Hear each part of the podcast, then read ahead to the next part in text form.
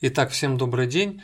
Сегодня в нашей студии продолжается тематика физики и тематика науки. И в нашей студии новый гость – это Григорьев Андрей Дмитриевич. Добрый день, Андрей Дмитриевич. Здравствуйте. И мы попросим вас сразу сходу представиться и немножечко рассказать о себе. Вы профессор университета ЛЭТИ. Читаете там лекции, собственно говоря, я учился у вас какой-то период времени. Да. Расскажите о себе чуть-чуть подробнее. Ну, я довольно старый человек и родился еще до войны. Это было, таких людей, наверное, осталось уже не очень много. Значит, родился в 1937 году в Ленинграде. Тогда наш город назывался Ленинградом. Вот. В 4 года нас застала война. Ну, про войну я рассказывать не буду, это отдельная история, как война воспринималась ребенком. Да? Может быть, это интересно, но это другая совершенно тема. Поэтому после войны мы были в эвакуации, вернулись в Ленинград. Я поступил в школу, окончил ее. И еще во время школы, обучения в школе, я заинтересовался радиотехникой. Я стал собирать радиоприемники, сначала детекторный приемник, потом ламповые приемники, несколько штук собрал. Это еще в школьный период? Это еще в школе было. А как, то есть вы уже в школе понимали принципы работы, то есть… Да? Ну, без принципов работы трудно собрать работающий приемник. А у вас они были работающие, судя по всему, да? Вот.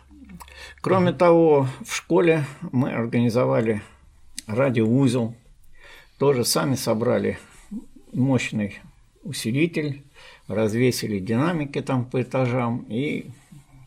Значит, транслировали там музыку, еще что-то во время перемен, во время там всяких школьных мероприятий, вечеров.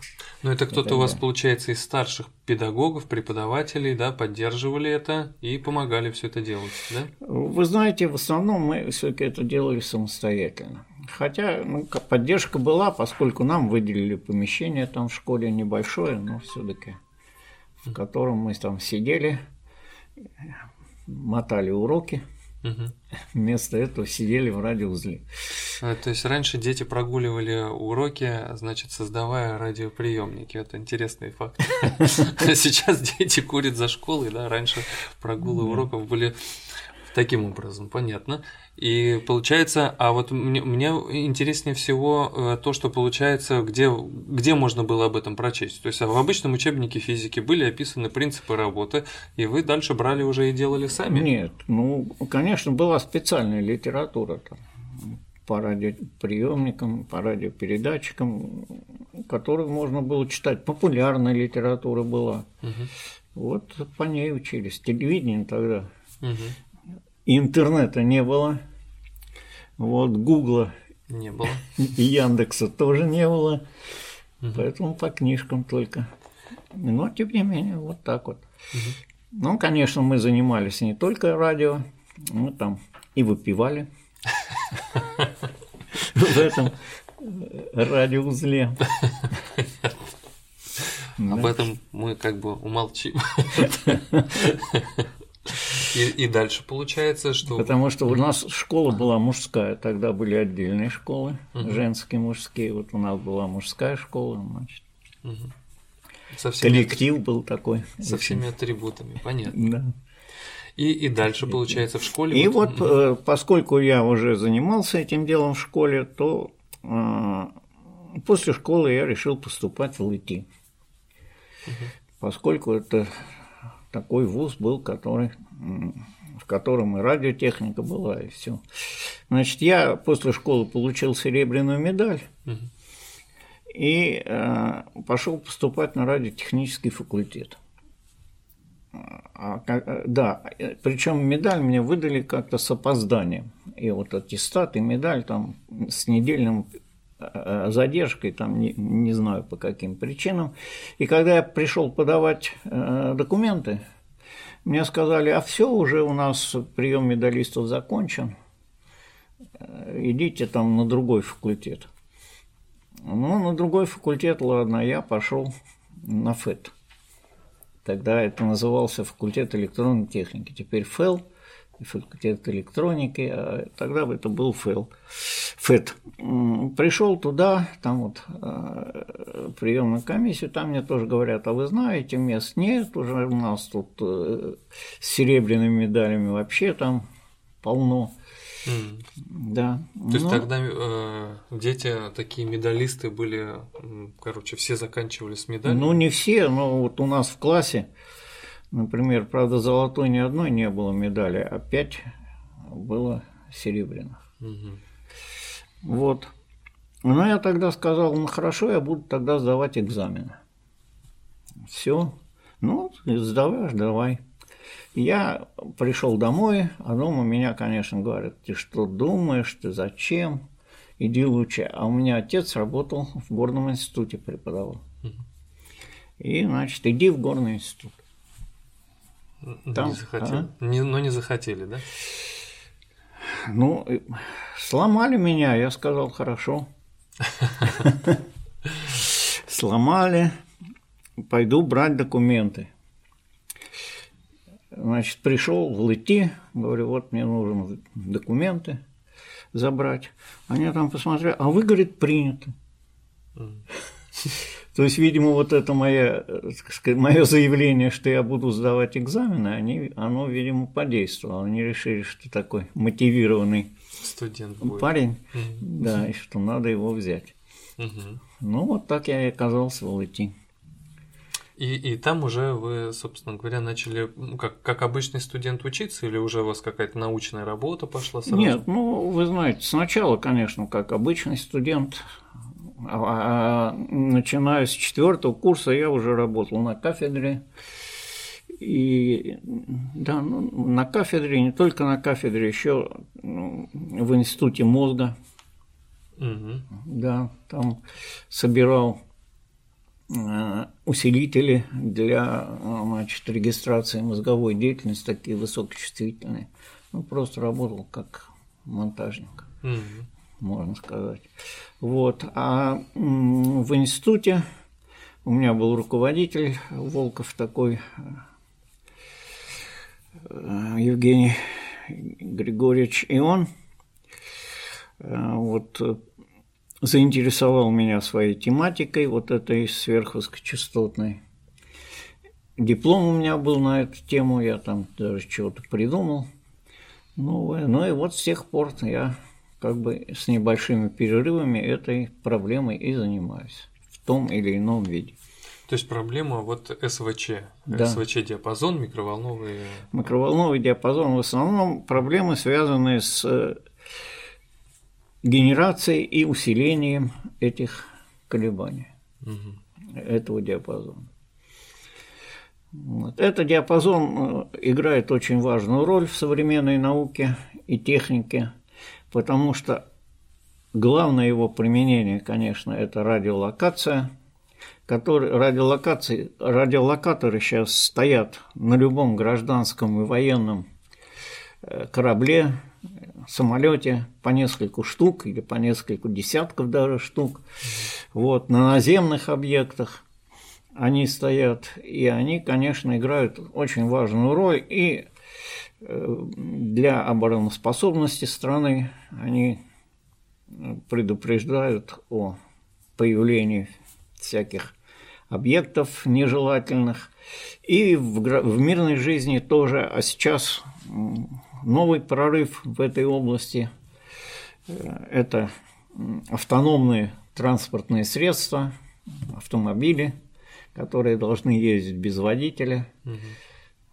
Это дело ближайших 10 лет, наверное, когда они уже появятся и будут, так сказать, мы к ним привыкнем.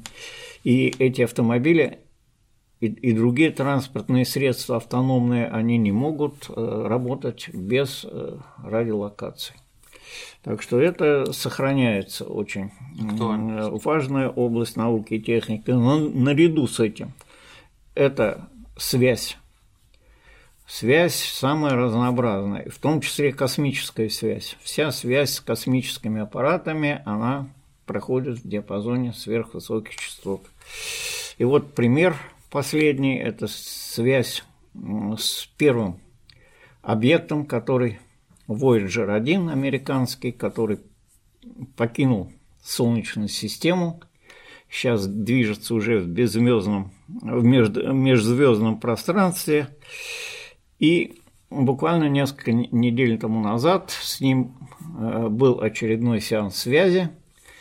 Они, значит, во время этого сеанса была дана команда на включение двигателей, которые 30 лет молчали. Угу.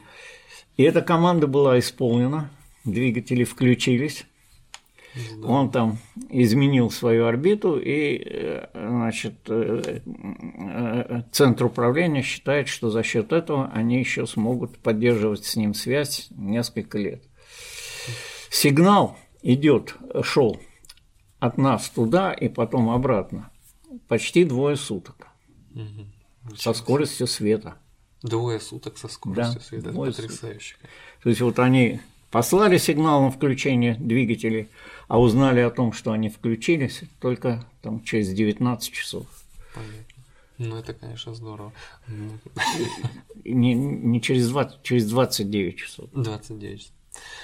Мы немножко вернемся вот к вашей жизни, а вот расскажите про студенческий период. То есть вы ездили, вот здесь есть картинки интересные, мы включим, что на строительство, значит, какой-то башни, вы ездили, значит, у вас были сборы какие-то военные, военная кафедра, получается, лытишная была. Да. Расскажите чуть подробнее об этом периоде.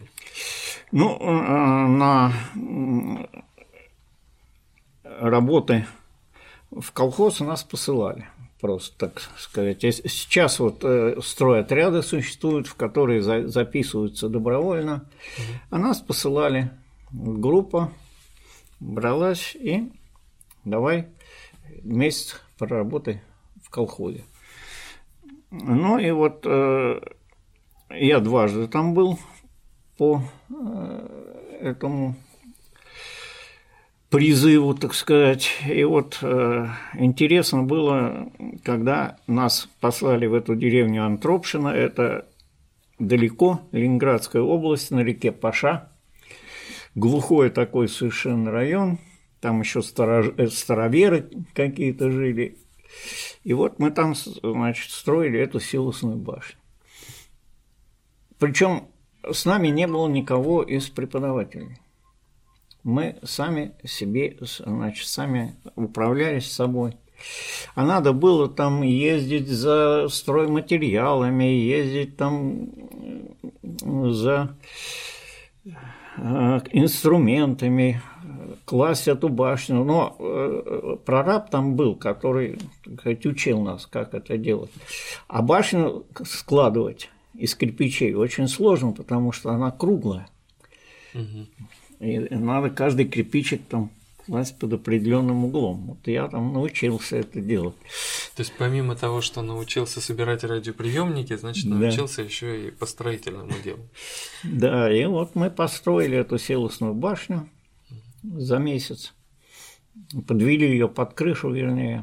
Вот на снимке там есть это все. И считаю, успешно это делали. Ну, в общем, коллектив у нас был хороший.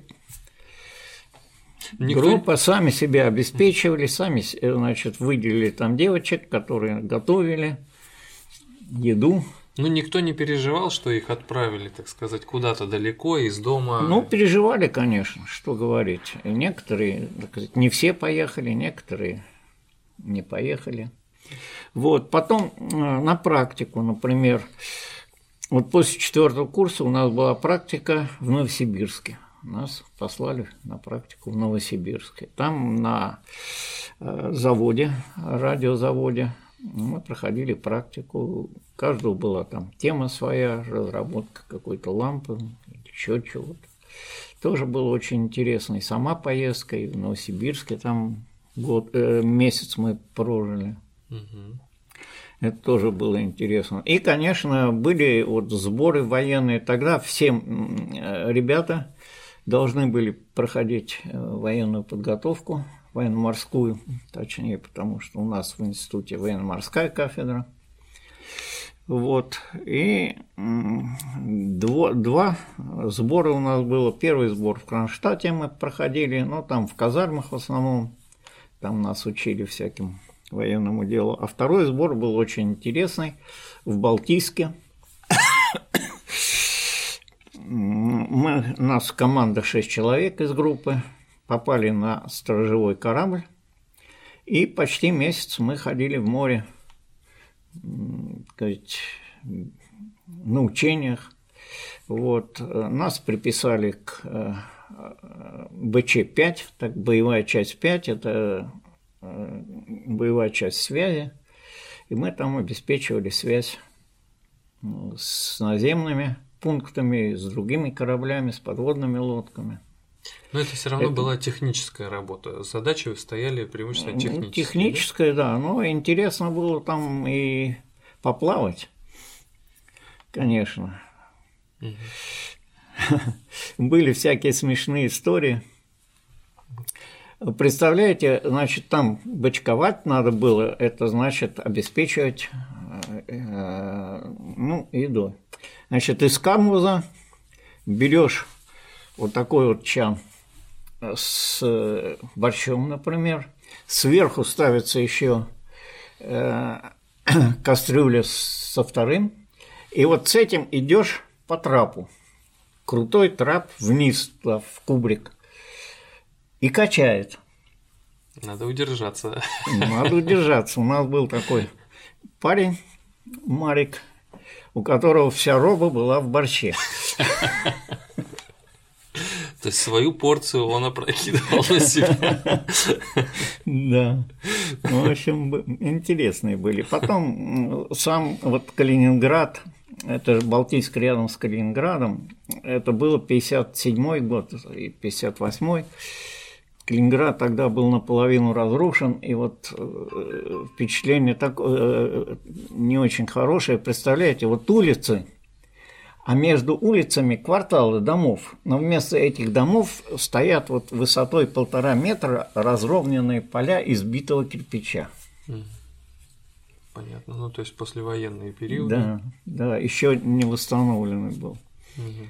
Но кое-что там оставалось. Вот мы там фотографировались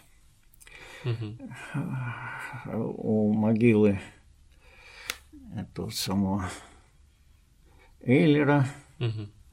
Да, там в соборе в этом кафедральном, который тоже частично разрушен, а частично уцелел. В общем, есть что вспомнить.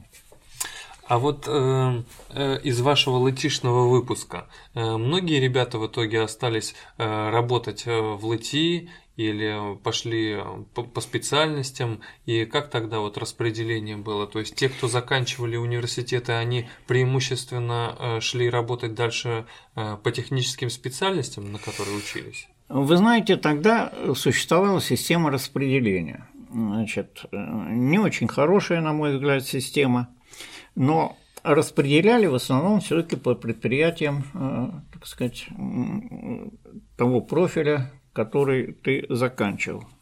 У нас из нашей группы вот несколько человек. Я попал в физико-технический институт имени Йоффе по распределению. Физтех так называемый. Физтех так называемый, да. Вот несколько человек попало на Светлану, несколько человек попало на аналогичное предприятие под Москвой во Фрязино. Там центральный наш институт по СВЧ электронике. Вот. Несколько человек по другим предприятиям аналогичного профиля. Конечно, были проблемы, потому что некоторых ленинградцев, которые здесь жили и учились, по распределению посылали там куда-то в Тьму-Таракань. Вот. Но, как правило, там надо было отработать 2 года, потом обязательно, потом можно было уже и возвращаться.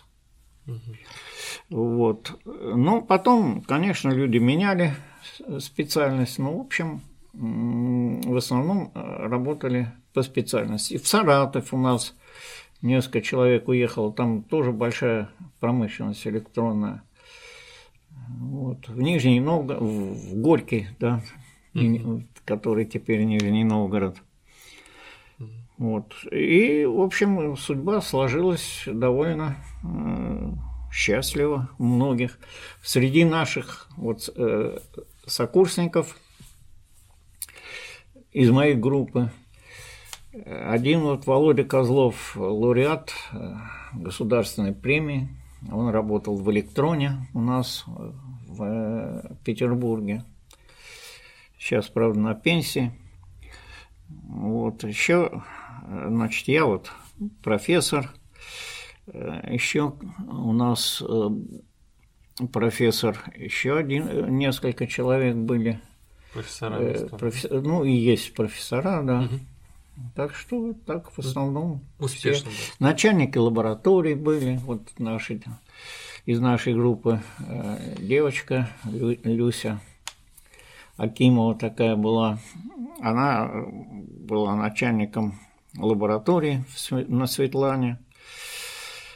Так что, в общем, с работой было хорошо. Но дело в том, что тогда, конечно, быстро развивалась вот эта электронная промышленность, появлялись новые, как раз вот эти 60-е годы, появлялись новые институты, куда надо было людей, поэтому проблем с распределением не было. Вот единственная проблема – это когда тебя против твоего желания посылают там куда-то Тьму-Таракань. Ну и как ребята с этим справлялись? То есть, справлялись. То есть терпели просто. Ну, да, ну там через 2 года там кто-то оставался, потому что там уже завязывались новые связи, женился, там замуж вышел, а кто-то возвращался. Вот так. А вот в прошлый раз Александр Иванович рассказывал, что вот преимущественно большинство студентов проводило время где-то на кафедрах. То есть его лекции основные были прослушаны, а дальше свободное время, и люди шли работать на кафедру.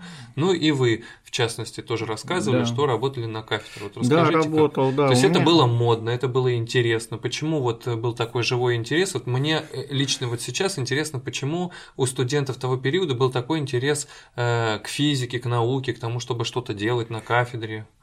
Ну, вы знаете, почему, я вряд ли смогу ответить. Вот, но то, что интерес был, это да, это было. Ну, у меня, например, это было традиционно, я вот радиолюбительством занимался еще со школьных лет, и это мне осталось, и поэтому, когда мне предложили работать на кафедре, заниматься вот вещами, связанными с СВЧ техниками, я, конечно, согласился, и под руководством моего руководителя Волкова Евгения Григорьевича я вот начал работать, потом диплом писал на эту тему, и дальше продолжал работать вот в этом духе, хотя и с перерывом, потому что вот в физико-техническом институте там у меня была другая область работы. Я там работал в области низких температур, занимался сверхпроводимостью, хотя тоже тогда мы пытались сделать быстродействующие переключающие элементы на основе сверхпроводников. То есть тоже быстродействие здесь присутствовало. А вот вопрос про свободное время. Вот свободное, да, время студента. Вот обычно что студенты делали в свободное время? Вот вы, в частности, у вас какие-то автопробеги были, это, может быть, было после… Автопробеги – это потом. Ну, а вот свободное время… А вот в свободное время я играл в преферанс. Я надеялся услышать, что вы занимались активно спортом. Спортом я тоже занимался, кстати. Одно другому не мешало. Да. Преферанс можно считать формой спорта. Нет, я в институте самбо занимался, борьбой самбо. У меня был первый разряд. По борьбе участвовал в соревнованиях. Побеждали, выигрывали, да, или проигрывали? Да, до тех пор, пока там не получил травму, и из-за этой травмы, в общем, пришлось это бросить. Ну, то есть самбо, насколько я знаю, там же есть разные. Есть там, где они борьба с ударной техникой. Нет, нет, самбо – это самбо. Это не… Рукопашный бой. Не рукопашный бой, нет. То есть это борьба. А, борьба. Это вид борьбы, да, который придуман был в России. Самбо расшифровывается самооборона без оружия. И есть раздел боевой, там есть раздел спортивный. Но мы занимались спортивной борьбой. Вот. Свои правила, свои там законы. Но, тем не менее, тогда вернуться. А вот тут есть интересные фотографии, связанные с подводным плаванием, да, нырянием. Вот расскажите. Это было уже после, так сказать? Это было после. Это вот я попал после распределения в физтех, и вот там мы стали выезжать на озера Ленинградской области и заниматься подводной охотой и плаванием с аквалангом. Подводная охота – это без акваланга вообще. С аквалангом это не разрешается, потому что это слишком… Слишком легко, да? Легко, да. А вот без акваланга это можно. Значит, мы в физтехе сделали себе сами подводные ружья. Вытачивали там на станке, пружину там навивали, делали эти самые…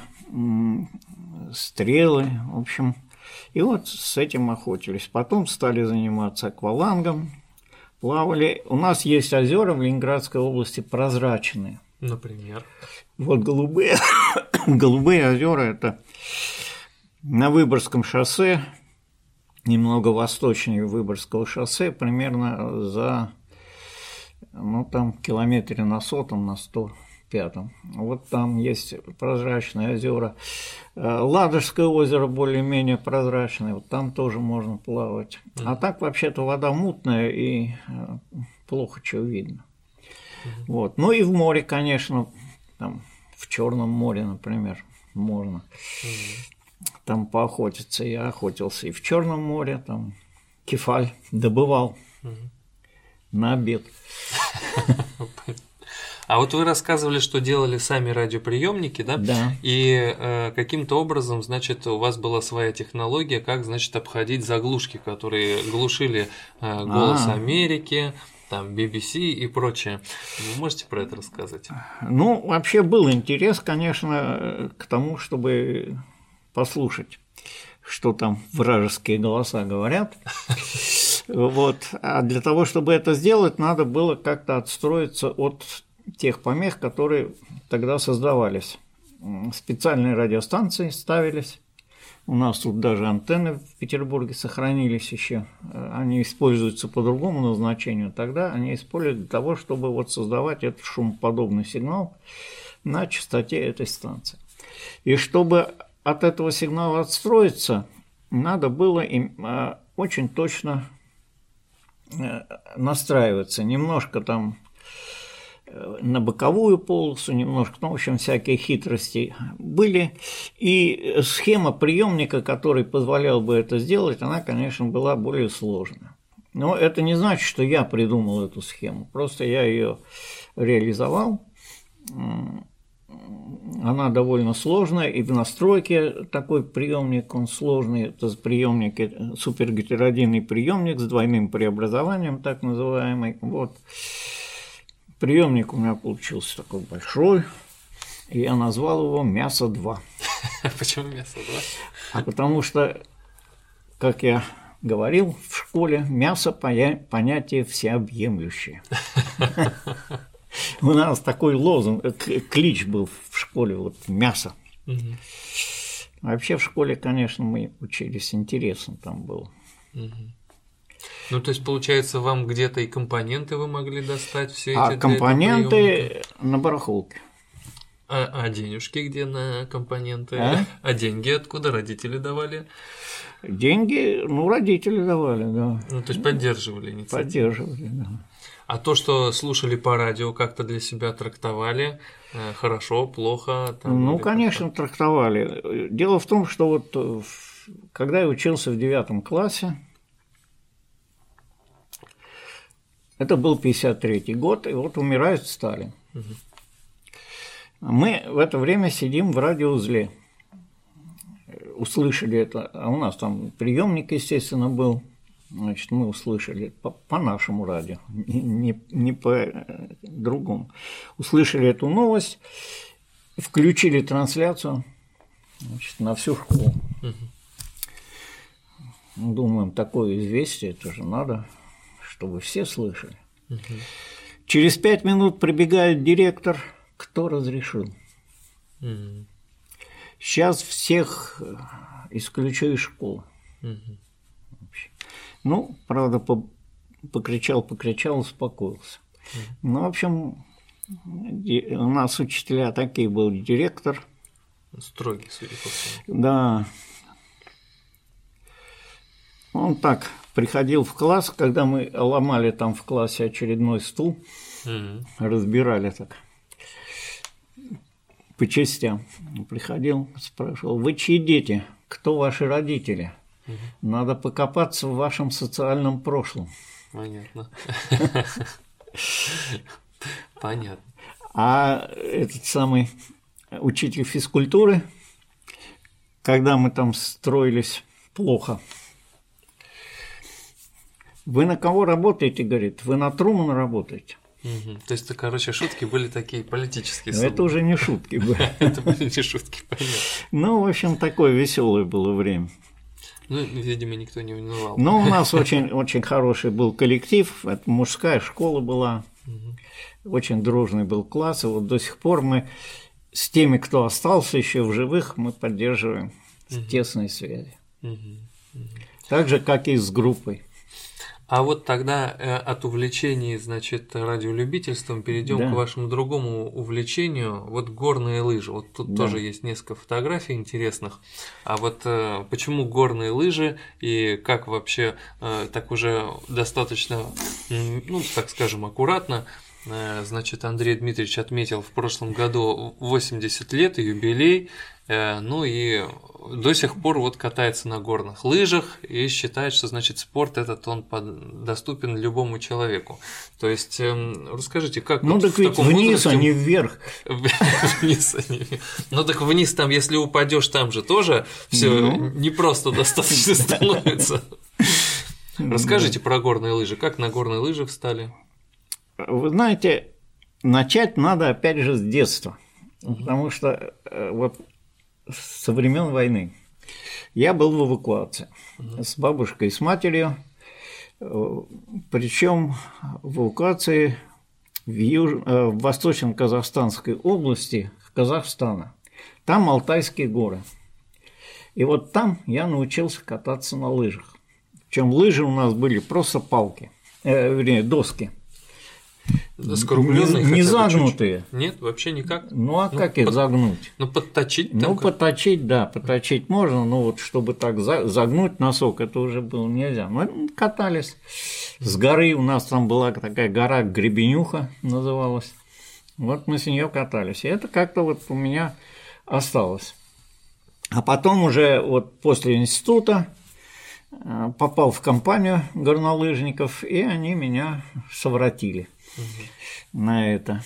И стали ездить сначала в Токсово, потом в Кировск, значит, эти Хибинские горы, потом на Кавказ, в Карпаты и так далее. А потом уже начались поездки и за границу. В Австрию, в Турцию, в Андорру, вот там мне особенно нравилось, нравится кататься, хорошие там места. Вот, это очень хороший вид спорта. Ну, а возраст-то не мешает? То есть, вот многие, у меня есть знакомые, мы гуляли, ну, так немножко отвлечемся тоже, вот в парке я познакомился там с человеком, которому было около 75 лет, и он бегает, летом он бегает, значит, зимой он на лыжах, и я его вот все спрашивал, донимал, как так, вот, и он говорит, ну вот я, говорит, всю жизнь спортом занимаюсь, и никогда профессионально не занимался, ну вот так вот сложилось, он говорит, много моих ровесников, ему было тогда 75, уже, говорит, в беспамятстве, вот, но я, говорит, вот благодаря спорту, значит, вот соображаю неплохо, говорит, Вот. Как вот вам, вы чувствуете, что все-таки возраст как-то берет, не берет свое, там, не знаю, тяжело, легко?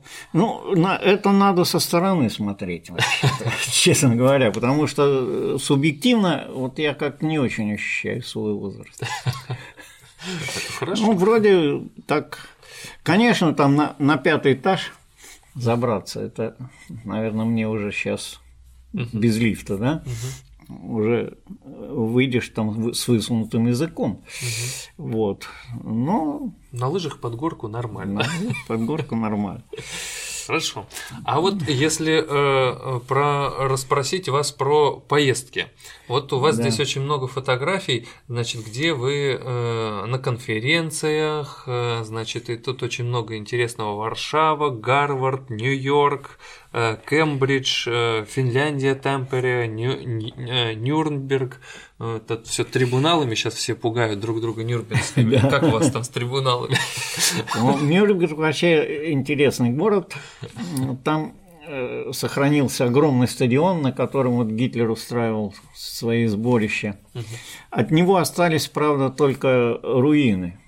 Но часть трибунных помещений осталась, огромное поле осталось, на котором там они все собирались.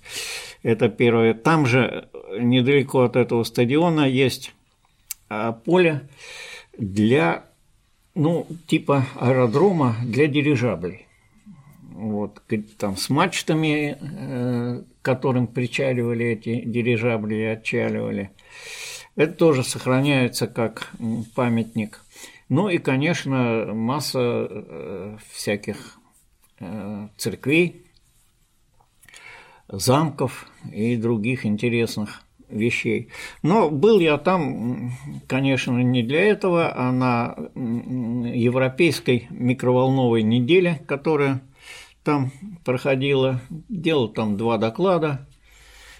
Вот, послушал, что другие. Вообще, вот участие в конференциях – это очень полезная вещь, особенно международных, потому что это, что, как говорится, и на других посмотреть, и себя показать.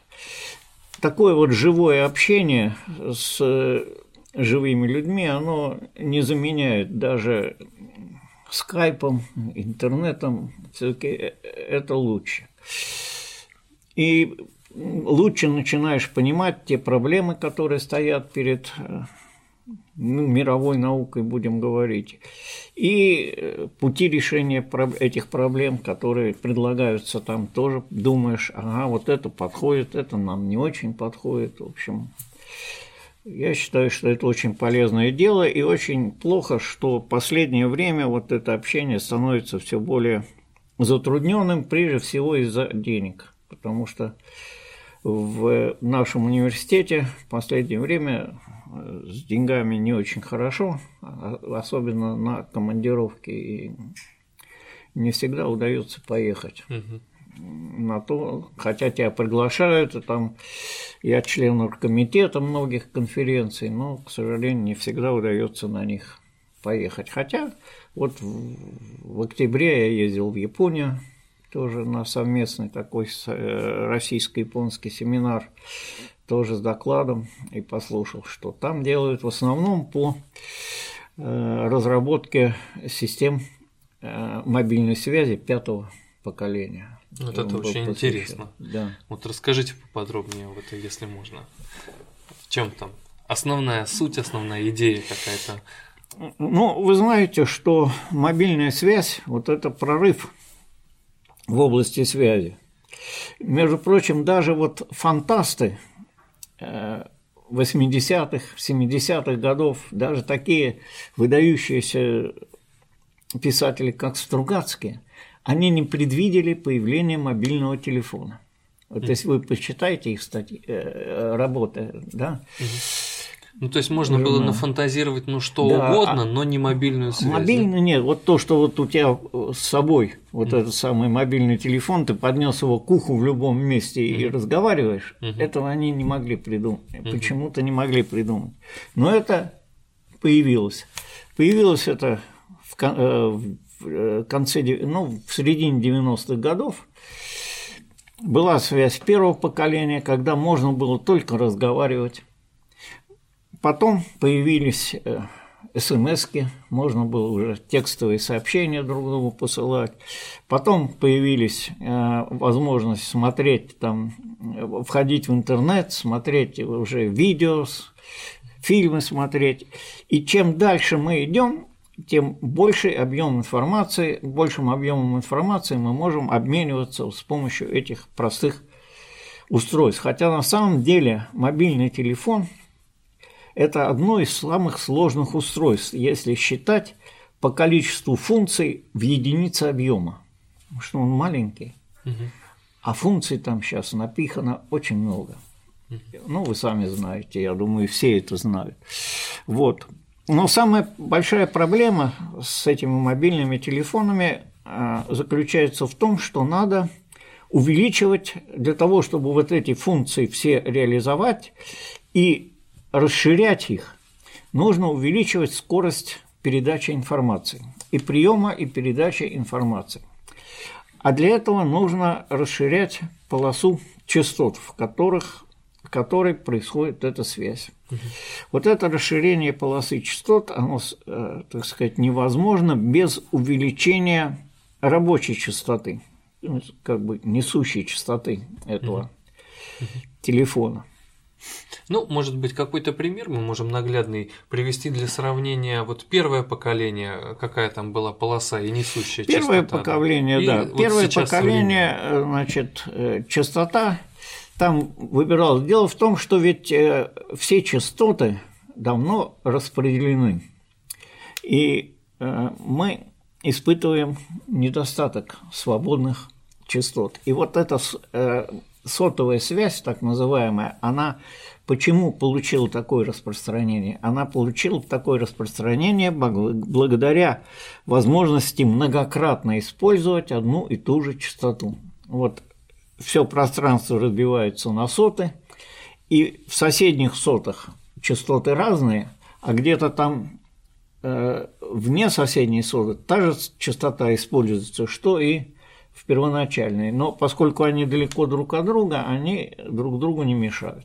И вот этот принцип многократного использования частот, он и позволил подключить весь мир к этой сотовой связи, миллиарды людей.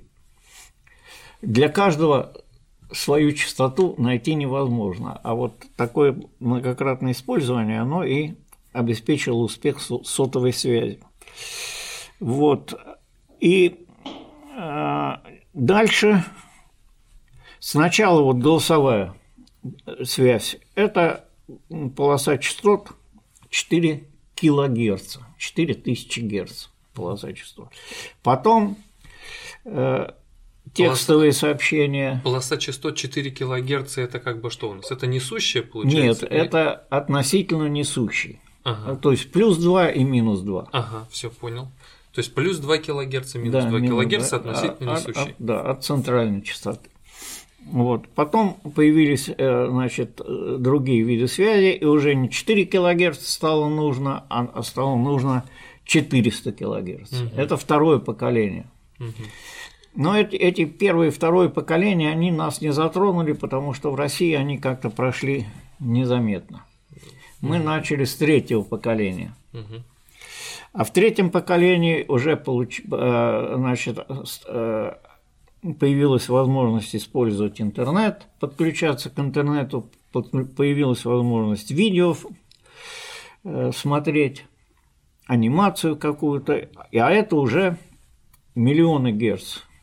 Это 6 МГц, 10 МГц. Ну, вот. То есть, относительно несущий туда и сюда. Вот. А теперь стоит задача, вот четвертое поколение, это уже десятки мегагерц, ширина полосы. А теперь стоит задача вот пятого поколения разработки, которое должно войти в эксплуатацию в 2020 году, так ориентировочно планируют вот ведущие операторы и разработчики, такие как Samsung, такие как ну, там, китайские ряда разработчиков, Motorola и другие. Вот к 2020 году появится уже в продаже аппаратура пятого поколения, и там уже речь идет не о мегагерцах, а о гигагерцах, то есть о миллиардах герц.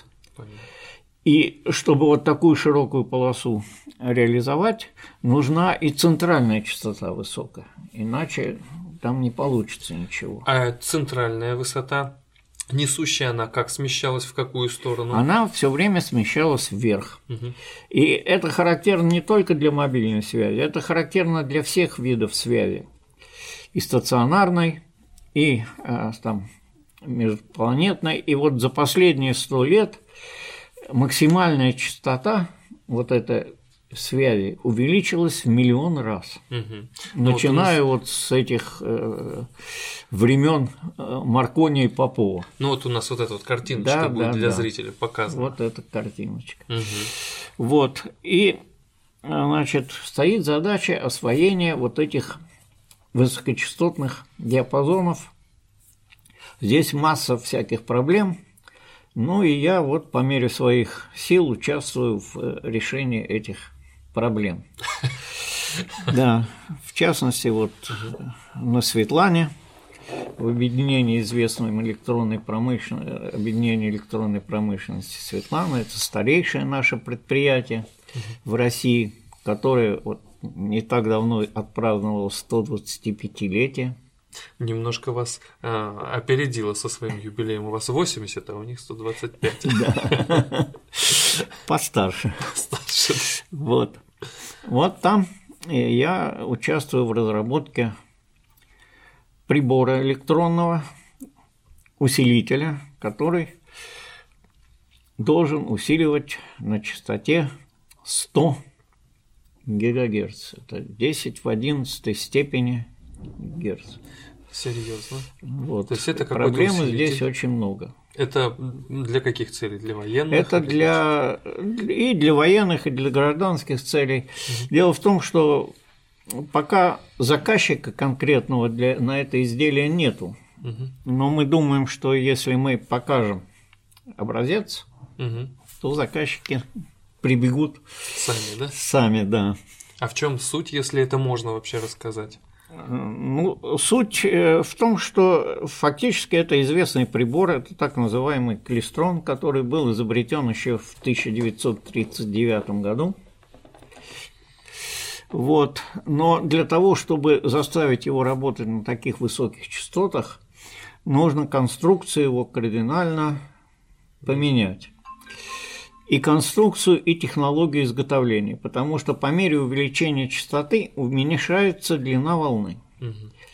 100 этих самых гигагерцев, о которых я говорил, соответствует длине волны 3 мм. Значит, это длина волны. А основные размеры прибора, они должны быть соизмеримы с этой длиной волны. Поэтому все детальки должны быть очень маленькие, но в то же время сделаны с очень высокой степенью точности, потому что допуски возможны только в пределах единиц микрометров. Угу. И для этого вот приходится использовать новые технологии изготовления, новые методы проектирования и моделирования этих приборов, машинные, естественно. Угу. Вот этим мы и занимаемся. Но вот в этом году мы надеемся, что на Светлане там сделаем прототип такого прибора. Угу. Это интересно очень. И получается, что это должен быть, вот если брать клистроны там советского периода, да. то на картинках, если смотришь, или вот в учебниках описано, что это достаточно такие большие, такие объемные да. такие изделия. То есть теперь эти изделия должны быть там, ну не знаю, небольшие такие коробочки, да? Да. Совсем, я не знаю, там с чем их соизмерим, но если там 3 миллиметра должна быть, да, длина волны, получается, ну, что там порядка сантиметров, да, да каких-то да, сантиметров.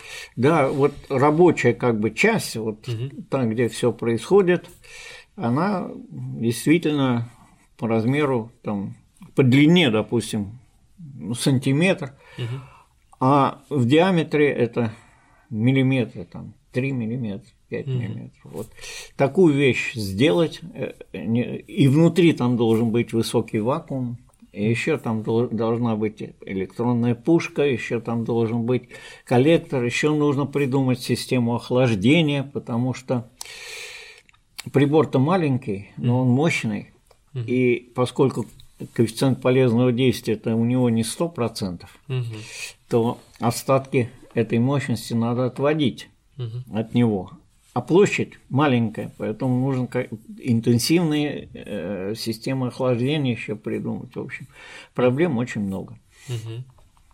Ну, а вот если все-таки вернуться вот теперь к общей части, вот у нас есть такая картиночка интересная, вот для зрителей мы покажем вообще вот весь диапазон микроволновый. Да. То есть мы выбираем только конкретную часть и работаем именно в ней. Вот расскажите, пожалуйста, чем отличается вот диапазон, в котором работаем мы на СВЧ, от соседних диапазонов и почему вот мы здесь находимся? Ну, если говорить о спектре электромагнитных колебаний, он делится на несколько больших диапазонов. Значит, если начинать с низких частот, то это первое – это радиодиапазон. Вот потом идет вот этот наш микроволновый диапазон, и потом идет оптический диапазон. Исторически получилось так, что первым освоили оптический диапазон. А кто его освоил? Освоили его первобытные люди, которые впервые зажгли костер в своей пещере для того, чтобы освещать ее и… Ну правильно, физика – это же естественная наука, вот она и началась сама. Да, и подогреть ее, да. И вот многие тысячи лет оптический диапазон в таком виде существовал, в виде костров, свеч и тому подобных вещей. И в конце XIX века появился вот этот, началось освоение нового диапазона, радиодиапазона. Началось оно с низких частот. И постепенно шло выше, выше, выше. И вот в конце 30-х годов, когда появилась потребность в системах обнаружения быстролетящих самолетов и обнаружения кораблей, появилась радиолокация, которая работала уже в диапазоне микроволновом, или, как у нас в России принято говорить, СВЧ-диапазон. Вот. И сегодня вот этот СВЧ-диапазон, он используется в самых разнообразных областях науки и техники. Радиолокация, связь, ускорение частиц. Вот все большие и маленькие ускорители заряженных частиц, они используют для ускорения частицы электромагнитное поле переменное СВЧ-диапазона. Ну, микроволновые печки, это, все это знают, да? Но кроме микроволновых печек еще и существуют промышленные установки микроволнового нагрева и пищевых продуктов, и, скажем, спекания керамики и многих других вещей. Медицина и биология, потому что вот это излучение микроволнового диапазона, оно взаимодействует с тканями живыми и производит определенный эффект, в том числе и лечебный эффект. Так что это тоже используется. Поэтому вот этот микроволновый диапазон, он эффективно сегодня используется. Микроволновый диапазон, но он вот получилось, что он последний из этих трех. Началось с оптики, потом радио, а это последний, потому что он оказался самый трудный для освоения. А в этом оптическом диапазоне есть свои поддиапазоны. И вот сегодня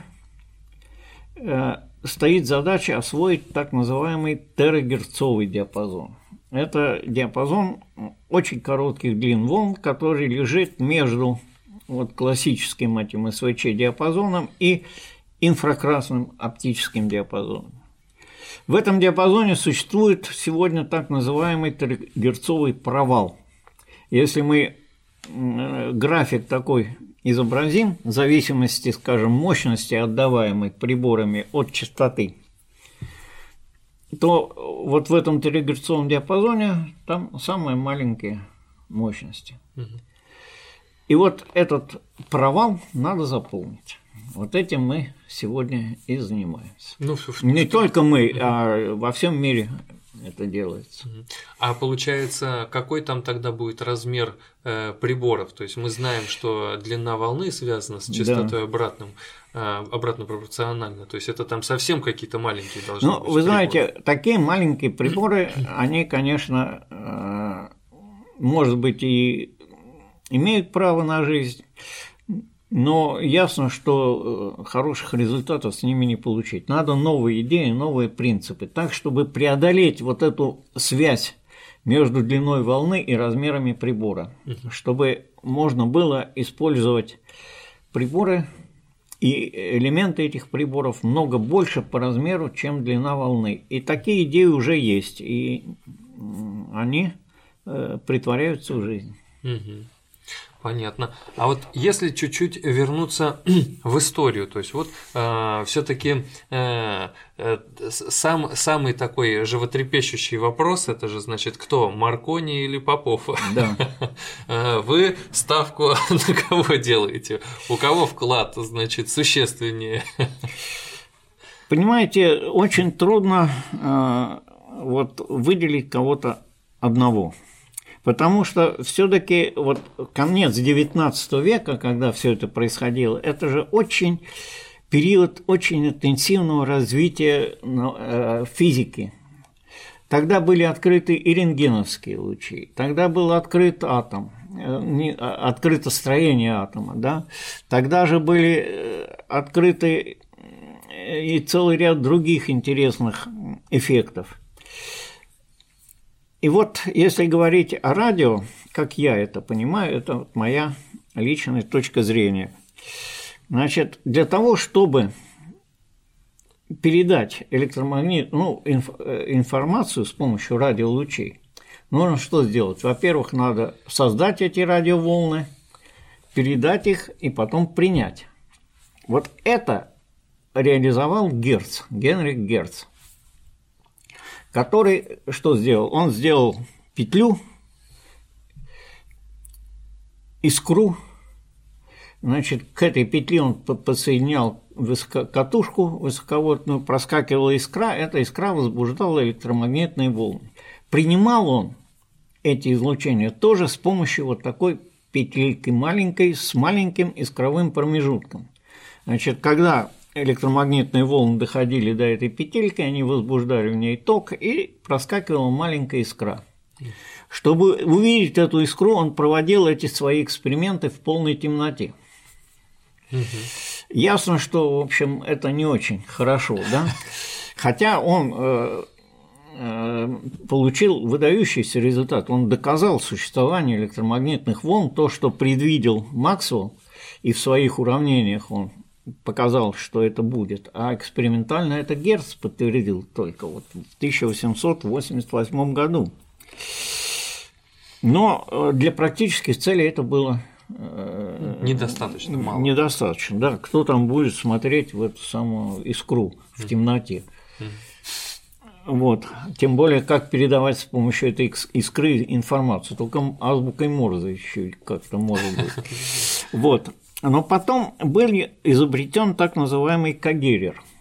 Это трубочка, наполненная металлическими опилками, которая имеет большое сопротивление вот между концами, потому что опилки покрыты окси металлом. Но если подвергнуть эту опилке действию электромагнитной волны, то там образуются пробои микроскопические, и сопротивление этих опилок резко уменьшается. Вот этот прибор, который потом стал называться когерером, его придумал, ну и усовершенствовал английский ученый Лодж.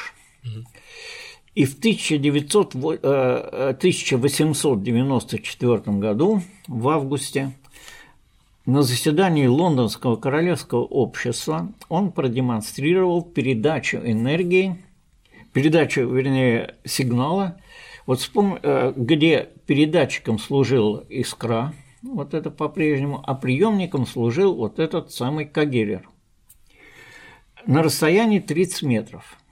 То есть это была уже линия радиосвязи. И я считаю, что вот этот именно момент был моментом открытия радио. Но Лодж не запатентовал свое открытие, и через полгода Попов продемонстрировал вот эту передачу. Хотя фактически вот его статья, которую он опубликовал, она называлась называлась не «Открытие радио», она называлась «Усовершенствование Кагерера» вот этого. А в чем состояло это усовершенствование? Дело в том, что после того, как на этот Кагерер подействовал импульс, он стал проводить. Но обратно в состоянии высокого сопротивления он не приходит сам. По нему надо постучать, чтобы он восстановился. И вот раньше стучали молоточком, а Попов придумал, значит, реле, которое само вот от сигнала стучало, и Кагерер восстанавливал свое сопротивление, и можно было таким образом передать. Что касается Маркони, он работал независимо от Попова. Он продемонстрировал свой передатчик и приемник позднее, чем Попов, но зато он быстро очень достиг успеха, и в частности вот уже в 1901 году он построил передатчик, который связал Америку с Европой, то есть передал информацию с помощью азбуки Морзе, правда, через Атлантический океан. Вот. Ну и дальше, в общем, эта радиосвязь стала быстро развиваться, поэтому мне кажется, что вот эти споры Попов, Маркони, там еще кто-то, это пустые в основном разговоры. Это сделано было практически одновременно и независимо друг от друга. И участвовали в этом, в общем, коллективно. Кто-то придумал Кагерер, кто-то его усовершенствовал, кто-то там заменил искровой передатчик на другой передатчик. Вот так все это шло. Это дело многих людей, интернациональное такое развитие. Физика, она такая, получается, интернациональная такая дисциплина. Конечно, любая наука сейчас интернациональная. Ну, а вот если уже дальше вот шагать, значит, по приборам, да, то есть там были дальше вот генераторы указаны, вот ламповые всякие передатчики, то есть это уже как бы такое дальнейший рост.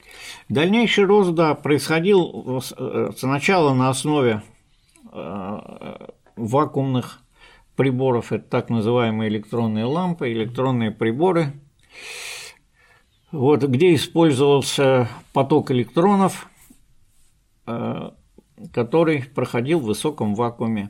Этот поток электронов сначала разгоняется постоянным электрическим полем, и электроны приобретают определенную кинетическую энергию.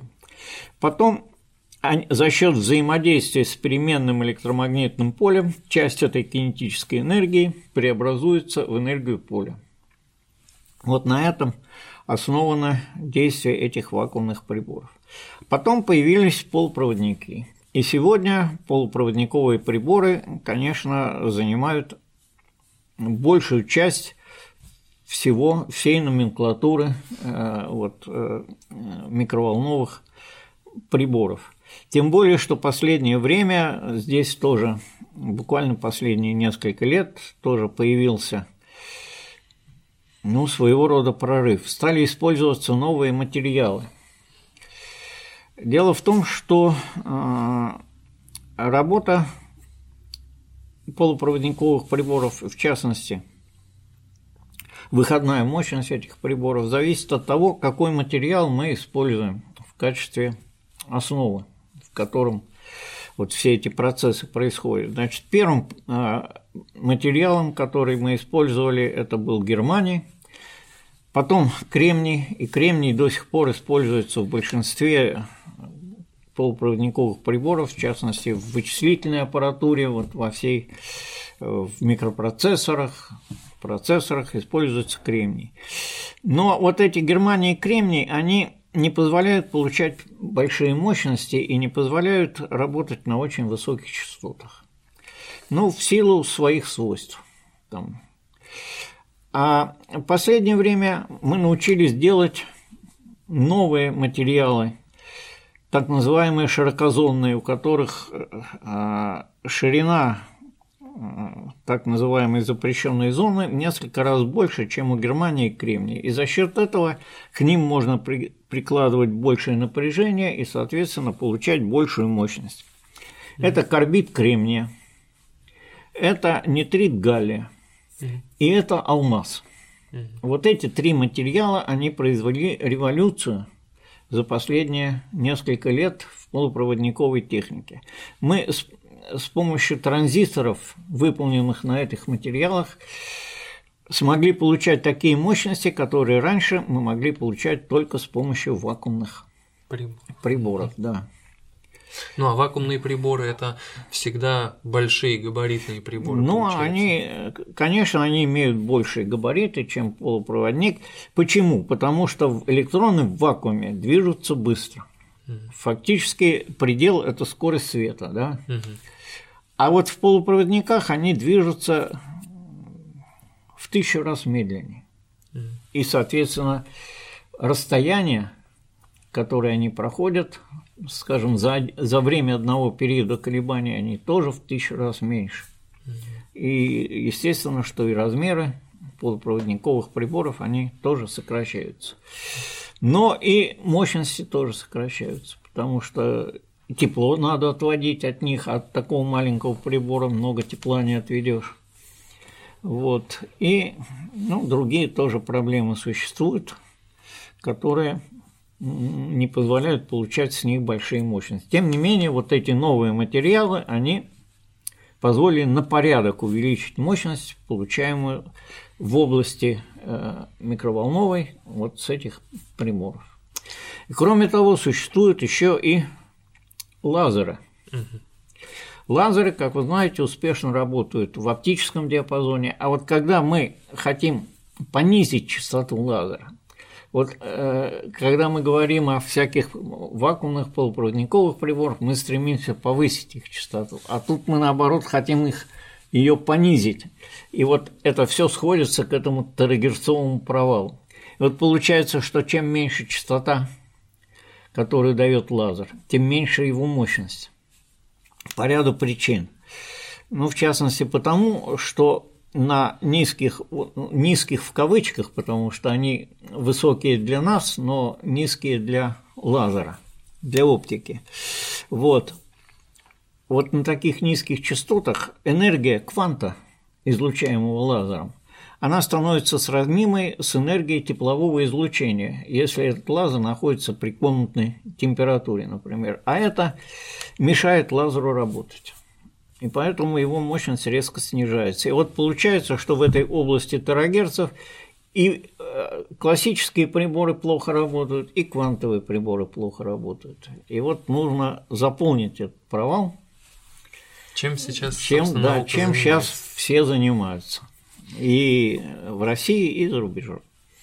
А вот если перейти к области применения, вот да. У нас, например, есть радиолокаторы, да, современные РЛС на всяких военных кораблях, самолетах, спутниках. Да. Вот расскажите, пожалуйста, я вот, так сказать, вот перед началом беседы узнал, что вот у нас есть такой Панцирь, этот радиолокационная станция. Нет.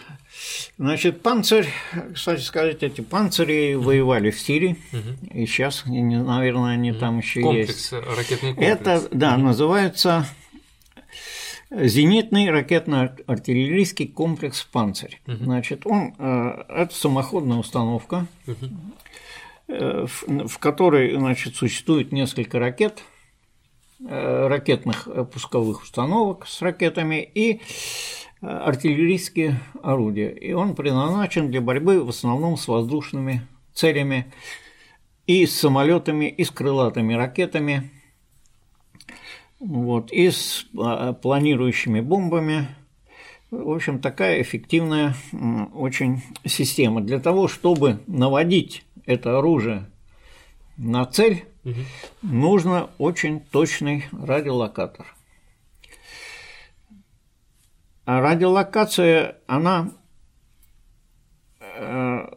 точность определения цели по углу, значит, вот где он там находится, и по дальности, она зависит от той длины волны, на которой этот радиолокатор работает. Потому что вы можете определить и угловые координаты, и линейные координаты только с точностью до длины волны. То есть точно до сантиметра получается, да. Там практически. Ну, точность. Не до сантиметра, но до десятков сантиметров. Десятков сантиметров. Ну, это круто, конечно. Да. То есть вот где-то вот так вот, да. То есть это расстояние, на котором он может работать до цели. От самой установки до цели это… Ну, а это расстояние, ну, десятки километров. Десятки километров. Здорово. Ну, и то, и в частности, вы участвуете в какой-то… Ну, в какой-то степени, да. Разработке самой… Не, ну, сейчас это уже на вооружении стоит, поэтому тут уже не разработки идут, а поставки. Понятно. Так, Андрей Дмитриевич скромненько немножко свое участие объявил. Ну ладно. А вот на кораблях, спутниках, самолетах, то есть принципы, в принципе, везде одни и те же, да? То есть это либо обнаружение каких-то объектов, либо целей. Обнаружение объектов и наведение на них какого-то оружия. Но, кроме этого, существуют, конечно, и мирные применения радиолокации. На аэродромах стоят станции, без которых самолет вы не посадите, тем более в плохую погоду. Но это вот то, что речь идет о GPS-навигации уже, да? Нет, GPS – это другое. GPS – это не радиолокация. GPS – это и ГЛОНАСС – это система определения координат. Которые тоже используют микроволновый диапазон, но это не радиолокация. Вот. А про радиолокацию еще я бы сказал несколько слов. Это обнаружение скрытых объектов на теле человека, например, при его проходе там, в аэропорту, на вокзалах, в других местах массового скопления людей. Это тоже делается средствами радиолокатора микроволнового диапазоне, это тоже очень важная область применения микроволнового диапазона. Ну, вот мы обсуждали в начале, да, то, что спутники, опять же, могут сканировать объекты, да, на Земле. Значит, спутники действительно могут сканировать объекты, причем на спутниках стоит и высококачественная оптическая аппаратура, с помощью которой они могут и фотографировать, и передавать на Землю в реальном времени вот эту картину. Но, к сожалению, в оптическом диапазоне мешают облака. А, скажем, у нас в Петербурге облака почти всегда есть. И вот… Если мы перейдем из оптического диапазона в микроволновый диапазон, то там ситуация резко улучшается, поскольку излучение микроволнового диапазона оно свободно проникает сквозь облака, даже самые густые. Вот. Но для того, чтобы получить детальное, скажем, изображение подстилающей поверхности под облаками, опять же, надо иметь маленькую длину волны. Маленькую длину волны, то есть опять мы уходим вот в этот терагерцовый диапазон. А есть спутники, которые… Или сейчас пока нет приборов вообще в этом диапазоне? Или это прям… Нет, вот есть диапазон. Ну, скажем, причем эти радиолокаторы… Они могут не только вот просвечивать там атмосферу, но они могут и проводить диагностику атмосферы. Вот наличие облаков, потому что от облаков все-таки часть энергии отражается. Наличие паров там, воды в атмосфере, сколько ее, причем это не только на Земле, но и на других планетах. В частности, вот на Марсе работал такой Pathfinder, американский спускаемый аппарат, в котором, значит, находился радиолокатор, работающий вот на частоте 95 ГГц, который использовался для сканирования атмосферы Марса. И мы получили очень много сведений с помощью этого радиолокатора. Он работал там больше года.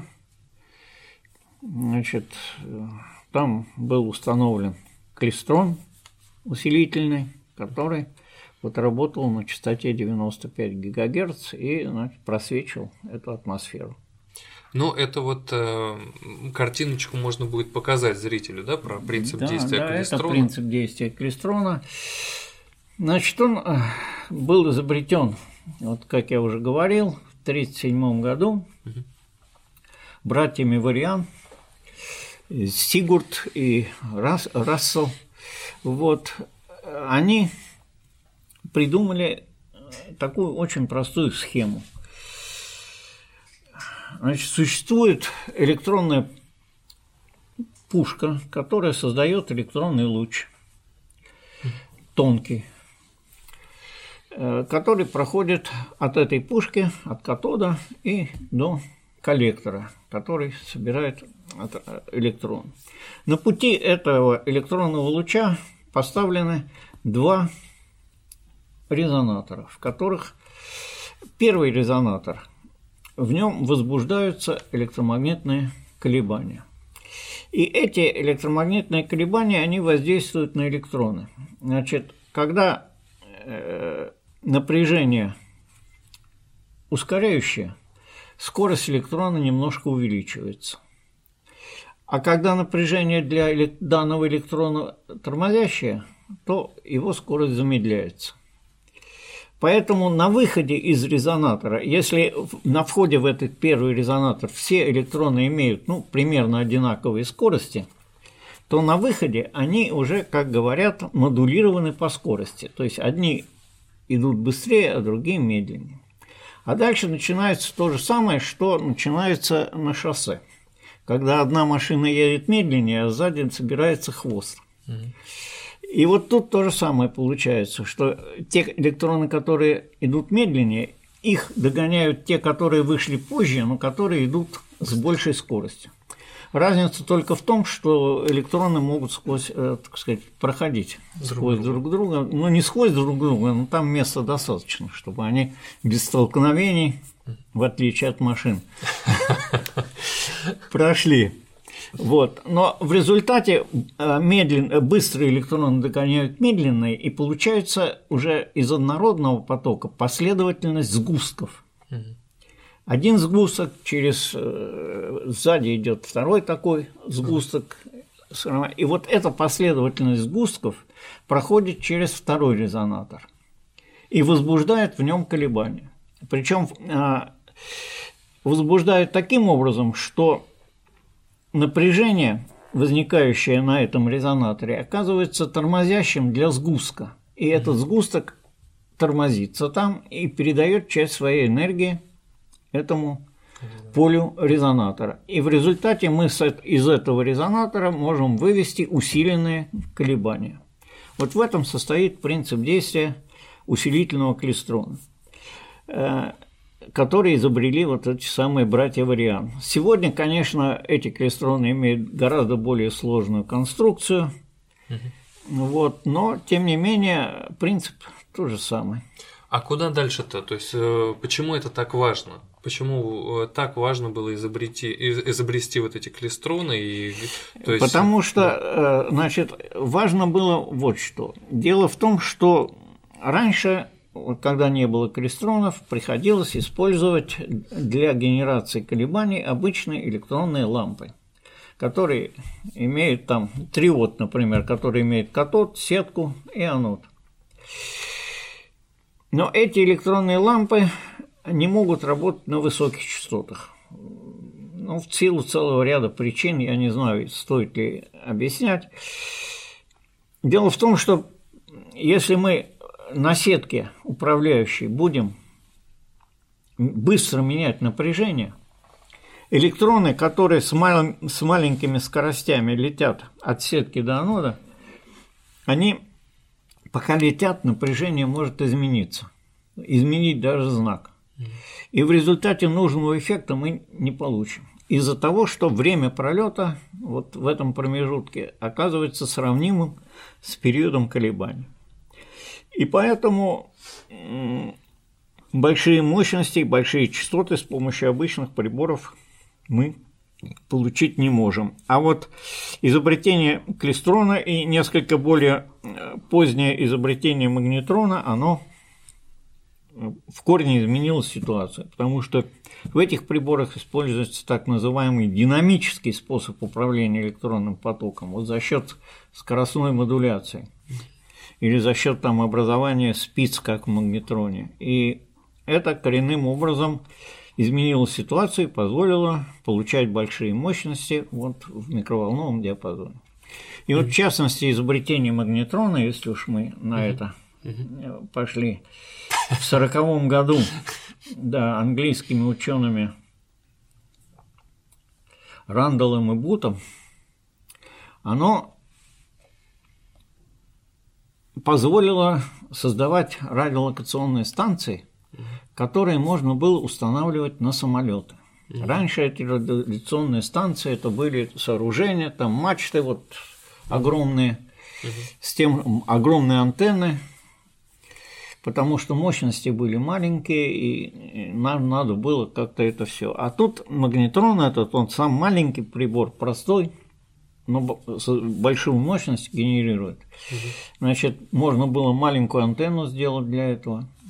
И можно стало возможным устанавливать эти радиолокационные станции на самолеты. И это переменило в корне вот, ситуацию в так называемой битве за Англию, когда вот, немцы пытались подавить, ну и разрушить, скажем, промышленность английскую, уничтожить ее флот и авиацию.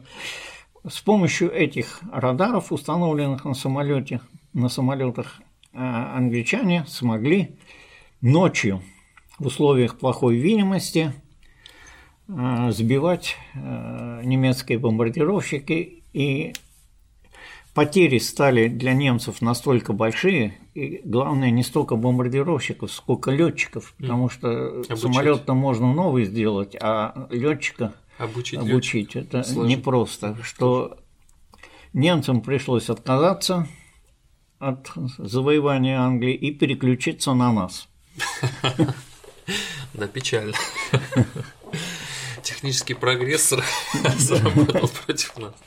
А вот немножечко уйдя в сторону от вакуумных приборов, да, и вообще вот приборов мы немножечко и полупроводниковые затронули, ну, может быть, оставим на следующий раз, но тем не менее я бы вот хотел задать вопрос про немножко другое. То есть, когда я учился, еще будучи вот там 2005-2006 год, вы занимались тогда расчетами электромагнитных полей во всевозможных структурах. В частности, вы работали с компанией LG, вот если там можно рассказывать, там что можно, что нельзя.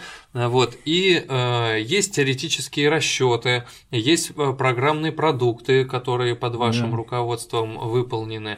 Вот я думаю, что вот это было бы, наверное, самое интересное, что можно было бы рассказать, потому что это вот прям вот то, что происходит именно сейчас. Про антенны в мобильных телефонах, то есть они очень маленькие, очень сложные формы, как их изготавливают, как их рассчитывают, вот это очень интересно. Ну, постараюсь покороче, потому что уже время, наверное… Ну, чуть-чуть еще есть. Есть, да. Значит, действительно… Вот эта проблема моделирования высокочастотного электромагнитного поля, она стоит очень остро, потому что экспериментальные методы его изучения, они либо отсутствуют, либо они очень сложные, и они, вот как бы сказали сейчас, травмирующие. То есть, когда вы вносите какой-то зонд для того, чтобы это поле измерить, вы тем самым нарушаете его, значит, структуру. И поэтому вот математическое моделирование играет здесь очень важную роль. И существует целый ряд программных продуктов. Сегодня это уже трехмерное моделирование, то есть мы можем моделировать электромагнитное поле в разных средах, в очень сложных структурах, состоящих из многих деталей. Вот. И, в частности, вот такая задача была поставлена и перед петербургским филиалом LG Electronics фирмы, которая у нас работает уже несколько лет. Ну, и я вот принимал участие в ее решении.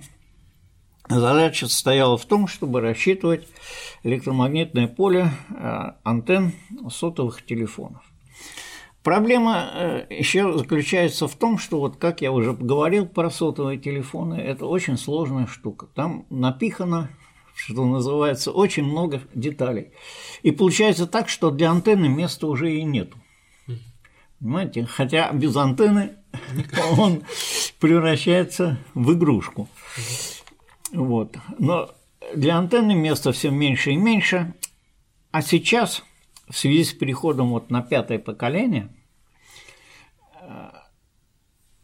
мы переходим на более высокие частоты, вот как я уже говорил, миллиметровый диапазон, и антенны требуются уже более сложные. Уже не одна антенна, а антенная решетка, состоящая из многих антенн, сфазированных, излучение которых там должны быть сфазированы определенным образом, чтобы создать нужную диаграмму направленности. И, извините, и это создает большие сложности и при расчете, потому что нужно учитывать, во-первых, те детали, которые в самом телефоне имеются, а их сотни разных, и электрических, и металлических, начиная с аккумулятора и кончая там гнездами под, там, допустим, наушники или еще чего-то. Много чего. И сама начинка – это многослойная печатная плата, которая там есть, процессоры. Там, и, ну, начинка очень большая. Плюс к этому надо учитывать влияние головы, надо учитывать влияние руки, в которой вы… Ну и всего человеческого тела, который, вблизи которого этот телефон работает. Так что проблема состоит очень сложная. И вот мы… До сих пор мы создали эту программу моделирования трехмерного, которая называется RFS, Radio Frequency Simulator по-английски, и постепенно делаем ее, значит, усовершенствованием. Сейчас уже у нас 10-й релиз выходит. Вот. Сейчас вот поставлена задача еще там что-то добавить, что-то убавить. И вот в этой области моделирования мы, я считаю, успешно работаем вместе с коллективом LG, в котором трудятся сейчас два моих бывших аспиранта, защитивших диссертацию, успешно работают там. Сейчас вот еще они одну девочку берут, которая у меня сейчас занимается в магистратуре. То есть с ними контакты у меня очень хорошие. Вот. И проблемы там сложные. Сейчас вот новая проблема. Ну, она носит такой специфический характер, про нее трудно рассказывать популярно. Но, по крайней мере, вот нужно ее в ближайшее время решить. А в чем вот самый-то интересный вопрос? Очень многие же говорят о вреде электромагнитного поля и вот влияние боковых лепестков излучения на голову человека. Ну, это было 10 лет назад, а вот за эти 10 лет какие-то такие существенные изменения в этой проблеме есть? Вы знаете, значит, это вопрос, конечно, больше по медицине. Вот. Но что я могу на это ответить? Значит, существуют нормы допустимого облучения. Это так называемое предельно допустимая поглощаемая мощность в, допустим, одном грамме человеческого тела или в 10 граммах, там по-разному. Вот эти нормы, они не с потолка взяты. Они взяты на основании статистики.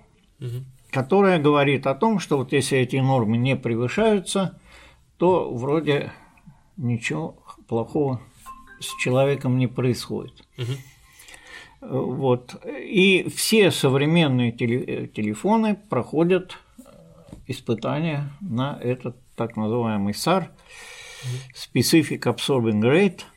Вот. И, безусловно, что все телефоны, которые вы покупаете, ну, если только это не с черного рынка там откуда-то, брат, они этим нормам удовлетворяют. Вот наша программа, это RFS, она позволяет рассчитывать эту самую величину, хотя потом эксперимент все равно ставится и проверяется, но это сложный эксперимент. А имея эту программу, мы можем сразу посмотреть максимальную, значит, максимальную мощность, которая поглощается в голове человека. Для этого создается модель головы, как говорят, фантом, значит, в которой там и кости, и кожа, и мускулы, и мозги, все там присутствует со своими параметрами диэлектрическими, и мы можем оценить вот эту мощность. И если она вдруг оказывается, что она превышает допустимое значение, значит, нужно менять конструкцию, нужно менять, принимать какие-то меры. Дело еще в том, что вот мощность, которую, скажем, телефон развивает в режиме передачи, она зависит от многих факторов. Чем вы дальше от базовой станции, тем больше мощность нужно, чтобы передать сигнал. Но вот сейчас базовые станции стоят достаточно часа, и поэтому предельную мощность телефон развивает, ну, в исключительных случаях. Это тоже вот облегчает. Поэтому мне кажется, что вот эта тревога относительно того, что ты там потеряешь здоровье из-за того, что говоришь по телефону, она, это вряд ли обосновано. Вряд ли, понятно. Да. Хотя я не медик и, конечно, на 100% утверждать этого не могу. А вот интересно еще по поводу, позадавать вопросы по поводу вот принципа работы вот этой вот самой программы. То есть вот чуть-чуть вот рассказать буквально, ну как-то на пальцах, если это возможно. То есть, во-первых, это уже больше относится, наверное, к разряду теоретической физики и такой программирования, поскольку мы решаем здесь уравнение Максвелла для электромагнитного поля. И, ну вот… Вам слово. Значит, это, будем говорить так, это относится к области вычислительной физики. Есть такая теперь отрасль физики, вычислительная физика и вычислительная электродинамика. Дело в том, что электромагнитное поле – это что такое? Вот представьте себе, что в каждой точке пространства у вас есть 6 чисел. Это 3 составляющие напряженности электрического поля и 3 составляющие напряженности магнитного поля. Это трудно себе представить. Вот в каждой точке сидят 3 числа, 6 чисел, а этих точек бесконечно много. Поэтому рассчитывать на любой вычислительной машине такое поле мы не можем прямо, поскольку вычислительная машина не может иметь дело с бесконечным числом там неизвестных, а это вот числа, это же неизвестные. В каждой точке 6 неизвестных чисел, а точек бесконечно много. Поэтому приходится использовать приближенные методы. И вот один из этих возможных методов, очень универсальный и очень эффективный, состоит в том, чтобы разбить тот объем, в котором мы рассматриваем электромагнитное поле, на маленькие элементики. И в каждом элементе представлять это поле в виде суммы простых функций с неизвестными коэффициентами. Значит, если мы вот возьмем и разобьем, допустим, какой-то объем, ну, возьмем мобильный телефон и вокруг него возьмем какую-то сферу.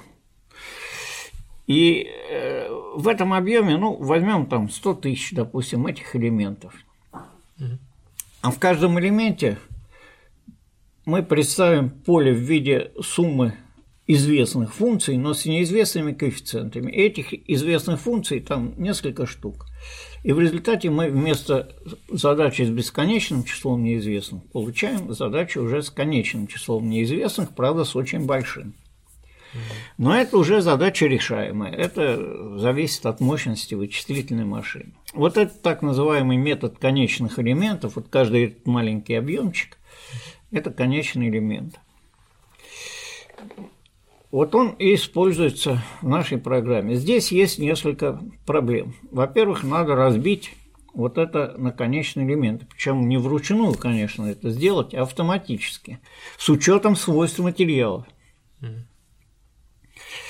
Потому что если у вас материал имеет высокую диэлектрическую проницаемость, в нем длина волны меньше, и, соответственно, элементов надо больше. Сетка должна быть гуще, а в воздухе она должна быть реже.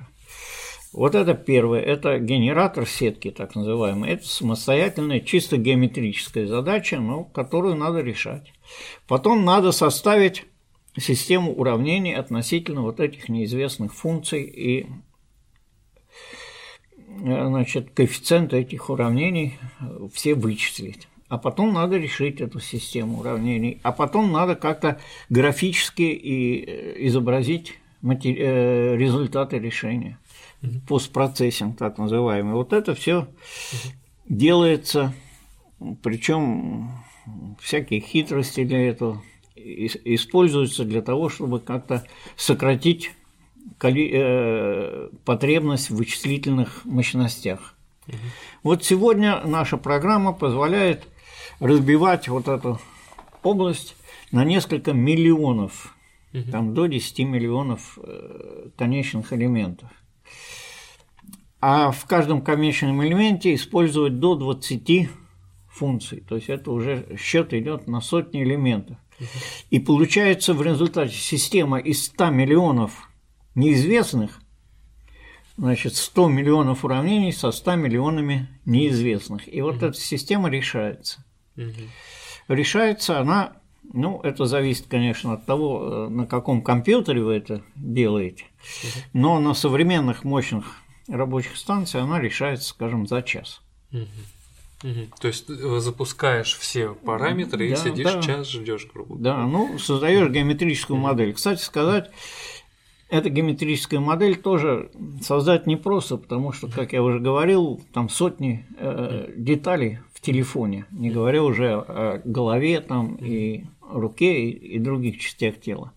Поэтому эта геометрическая модель импортируется от разработчиков телефона. У них есть вот в системах автоматизированного проектирования, AutoCAD, допустим, есть такая модель. Вот мы ее импортируем, но там не указаны свойства объектов, которые нам нужны для расчета электромагнитного поля. Значит, каждой детали мы должны присвоить там какие-то свойства, а потом уже вот создавать сетку и остальные этапы решения проводить. И конечный вот результат, он каким образом? И графическим, и в виде графиков, да? И в виде графиков. Значит, конечный результат, например, важно знать. Вот у нас есть генератор, который работает на антенну. Но дело в том, что не вся энергия генератора излучается этой антенной, а часть отражается обратно. И вот важно знать, какая-то часть отражается. Чем она меньше, тем лучше. Поэтому выводится, скажем, график коэффициента отражения как функция от частоты. Выводится, можно вывести, допустим, распределение какой-то составляющей, нужной составляющей электрического поля вдоль кривой или на плоскости, которую сами вы задаете, вот, в объеме. Можно вывести, вот как я уже говорил, это удельную поглощаемую мощность. Можно вывести, скажем, такие параметры, как коэффициент полезного действия антенны, диаграмму направленности антенны, в какую сторону она светит, а в какую сторону она не светит, и масса вот таких вещей, которые позволяет эта программа вычислить после того, как она решит эту задачу. Причем решает она эту задачу в диапазоне частот, как правило. Мы задаем диапазон частот, шаг, с которым это изменяется частота, и решаем эту задачу. Вот так вот. Понятно. Я вот думаю, на этой ноте мы сегодня нашу беседу прервем. Возможно, нам удастся Андрея Дмитриевича еще раз к нам в гости пригласить с какой-то другой темой, ну или расширить эту, да, потому что мы достаточно много вопросов не затронули. Вот. Еще раз для зрителей хотел бы, как сказать, ну такое вот резюме сделать в каком плане. У нас не так много осталось людей, которые от, скажем, послевоенного периода начали учиться, развивать нашу науку, технику и, как бы нехорошо так говорить, ну вот дожили до наших времен, потому что с момента, как вот, допустим, даже я закончил учиться, очень многие профессора из жизни ушли. И мы сейчас можем обратиться к ним для того, чтобы узнать, как жили они, как выстраивали науку, как выстраивали свою жизнь они. А мы знаем, что в советский период наука у нас, так сказать, процветала. И хотелось бы, пообщавшись с ними, каким бы то образом, может быть, вот в это вот медиапространство закинуть информацию о том, что, может быть, наша наука, так сказать, не совсем умерла, а может процветать, и в ней, в частности, такие люди, вот как Андрей Дмитриевич, до сих пор трудятся, работают, несмотря на то, что Андрей Дмитриевич вот отпраздновал 80 лет, мы уже говорили. Вот, поэтому всем нам нужно заряжаться энергией от присутствия таких людей, да, и побольше и почаще с ними общаться и встречаться. Очень рад с вами пообщаться. Благодарю. И вам спасибо большое за то, что вот меня выслушали, и я надеюсь, что наши потенциальные зрители заинтересуются вот теми вопросами, которые мы здесь обсуждали. Да. Всем до свидания.